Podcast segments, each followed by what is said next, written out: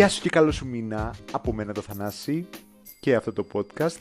Φύγαμε για μία ακόμα ιστορία στις 1 Εβδόμου του 1978. Στο νούμερο 1 ήταν το You're the One That I Want από την Olivia Newton-John και τον John Travolta για την ταινία musical του Grease που κυκλοφόρησε το 1978.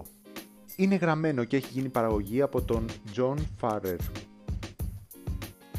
και ήταν ένα από τα δύο singles μαζί με το Hopelessly Devoted του You που έγραψε ειδικά για την Newton John και δεν υπήρχαν στο πρωταρχικό θεατρικό musical.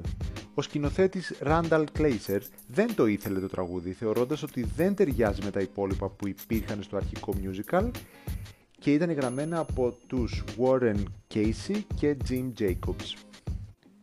Στην ταινία τώρα, ο Danny Zuko, δηλαδή ο Travolta, αρχηγός των T-Birds, κέρδισε ένα μονόγραμμα, δηλαδή ένα βραβείο για την αριστεία του στις σχολικές δραστηριότητες, για να κερδίσει την πρώην του κοπέλα Sandy Olson, δηλαδή την Newton John.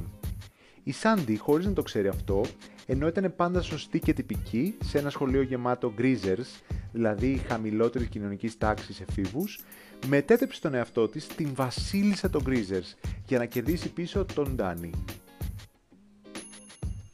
Έτσι στο τραγουδί, ο Ντάνι εκφράζει την έκπληξή του όταν βλέπει την αλλαγή της Σάντι και εκείνη του απαντά ότι πρέπει και εκείνος να αποδείξει τώρα ότι θα είναι σωστός απέναντί της. Στο πρωτότυπο musical υπήρχε στη σκηνή αυτή άλλο τραγούδι, το All Shook Up, που ήταν μια αντιγραφή του ομότιλου τραγουδιού του Elvis Presley, στο ίδιο θέμα, αλλά με τη Sandy να είναι πιο προκλητική.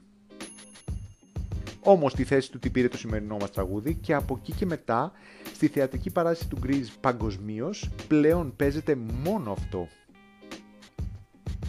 Με την κυκλοφορία του και σε συνδυασμό με την ταινία που ήταν blockbuster παγκοσμίως, το τραγούδι έγινε τεράστιο διεθνές hit και νούμερο 1 σε πάρα πολλές χώρες. Στη Βρετανία έμεινε 9 εβδομάδες στην κορυφή πριν καν κυκλοφορήσει η ταινία στη χώρα και είναι το πέμπτο single με τις περισσότερες πωλήσεις όλων των εποχών στη Βρετανία μέχρι και τώρα. Παγκοσμίως επίσης θεωρείται ένα από τα singles με τις περισσότερες πωλήσεις όλων των εποχών, ξεπερνώντας πάνω από τα 15 εκατομμύρια πωλήσεις. Οπότε πάμε να δούμε πώς ένα τραγούδι από ένα musical γίνεται τρομερά παγκοσμία επιτυχία. Ευχαριστώ που ακούσατε, τα λέμε αύριο στο επόμενο επεισόδιο.